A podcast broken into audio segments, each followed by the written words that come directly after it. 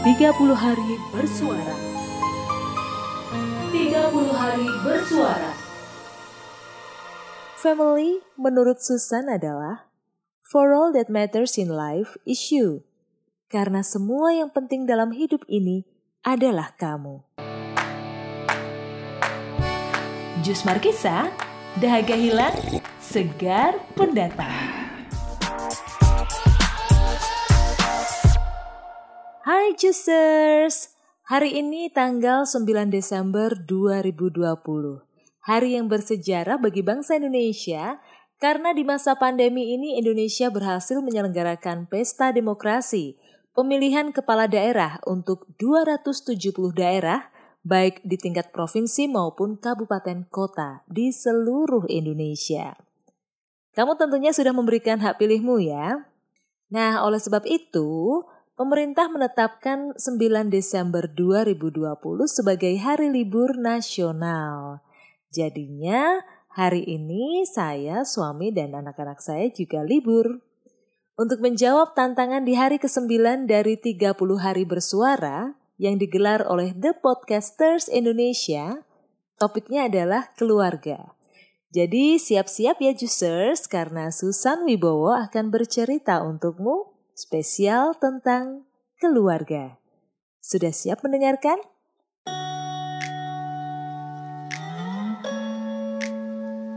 Nina menjalankan tugas negara selama 180 hari di London, Inggris.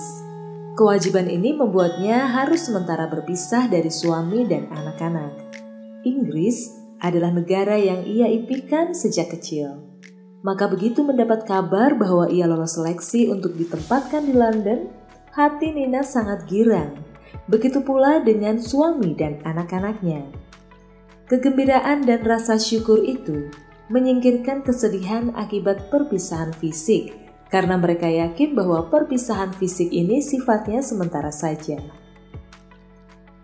Di London, Nina tinggal di zona 4, yang berjarak 1,5 jam dari Westminster City jika naik bus dan kereta bawah tanah. Ia menempati satu kamar yang disewa bulanan dari keluarga Indonesia yang sudah puluhan tahun hidup di London. Selain Nina, ada 2 mahasiswa Indonesia yang juga tinggal di situ. Seminggu pertama, Nina mengalami jet lag karena perbedaan waktu 6 jam dengan Indonesia. Jadi ketika yang lain terlelap dalam mimpi, Nina malah segar bugar dan sibuk beraktivitas.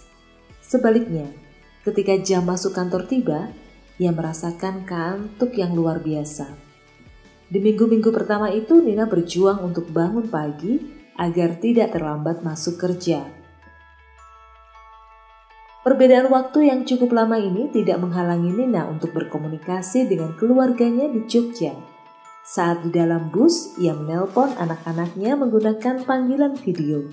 Begitu pula saat istirahat makan jam 1 siang, Nina akan menelpon Jogja yang sudah memasuki jam 7 malam. Komunikasi yang intens dengan keluarga membuat Nina tidak merasa sendiri. Apalagi karena kesupelannya, Nina mudah lebur dengan kawan-kawan di lingkungan yang baru. Saat jam-jam kerja, Nina dan kawan-kawannya sangat profesional. Mereka hanya akan membahas persoalan-persoalan pekerjaan. Akan tetapi, kalau waktu menunjukkan jam 5 sore, mereka akan bebas lepas bercanda, bercerita, bernyanyi, bahkan masak bersama di pantry. Nah, karena sering lembur, Nina jadi makin akrab dengan teman-temannya. Hampir setiap hari ia pulang bersama kawan-kawannya, lalu singgah ke tempat-tempat menarik yang tersebar di London. Hanya sekedar mengantar Nina sesi pemotretan. Nina tak pernah menyimpan kameranya di bagian dalam tas. Ia selalu menaruh di saku jaket agar sewaktu-waktu dapat memotret objek yang menarik dan segera dikirimkan ke keluarganya. Bergayalah yang cantik karena kamu ada di kota yang sangat cantik. Itu pesan suaminya kepada Nina. Di minggu-minggu pertama, gaya foto Nina masih kaku. Suaminya gemas hingga mengirimkan tutorial photoshoot yang apik dengan memainkan tangan, kaki, maupun rambut. Nina menuruti permintaan suaminya dengan mempelajari cara bergaya di depan kamera seperti layaknya foto model. Karena berkali-kali suaminya berkata, "Foto-fotomu yang cantik itu sudah membuatku bahagia." Untungnya, semua temannya tidak ada yang menertawakan Nina saat ia beraksi. Mereka justru dengan senang hati menawarkan diri memotret Nina jika melewati bangunan atau suasana kota yang pas untuk Nina bergaya. Pernah suatu kali, di bulan Agustus, Nina pergi bersama Melly, teman satu kosnya, ke Greenwich.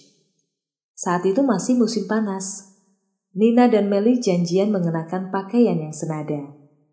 Sebab Nina menjanjikan foto session di Greenwich. Agar irit, mereka memasak bekal makan siang dan minuman. Tak lupa Nina meminjam tikar cantik milik ibu kos untuk alas duduk saat makan di taman. Ketika kereta yang membawa mereka dari Colindale tiba di stasiun Greenwich, sesi pemotretan pun dimulai. Nina beraksi dengan topi lebar yang dipinjamkan Melly. Begitu pula sebaliknya, Melly akan beraksi cantik ketika Nina yang memotret. Ratusan foto dihasilkan dari kunjungan selama 4 jam di Greenwich. Semuanya dengan gaya ala foto model. Sejak saat itu, Melly selalu bertanya, kapan Nina akan mengajaknya pergi bersama lagi agar koleksi fotonya bertambah. Akhirnya, Nina mendapatkan keluarga baru selama tinggal di London. Hidupnya menjadi sangat berwarna dan penuh cerita. Bahkan, ketika masa tugasnya sudah berakhir dan ia harus kembali ke Indonesia, teman-temannya memberikan kado sebagai tanda kenang-kenangan dari mereka. Kesedihan itu hanya sesaat, karena persaudaraan tetap berlanjut meski terpisah benua. Sejak saat itu, ketika ada teman dari London yang datang ke Indonesia, ia pasti akan ke Jogja untuk menjumpai Nina dan keluarganya.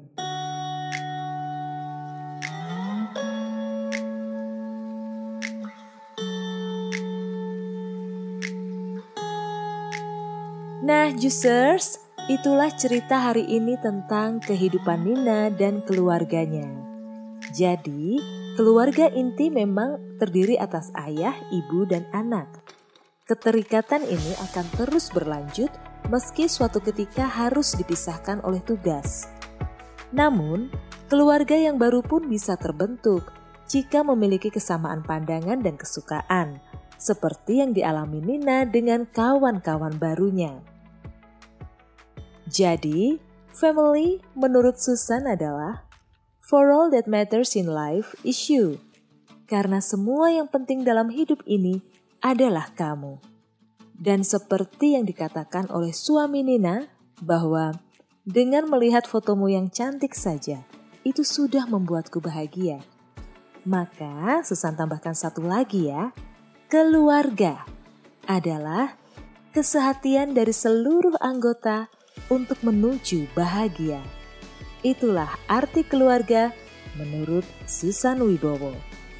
Jusers, jika kamu punya cerita atau puisi yang ingin dibacakan dalam podcast Jus Markisa, langsung saja kirimkan melalui DM ke @jusmarkisa atau via email ke jusmarkisa.podcast@gmail.com.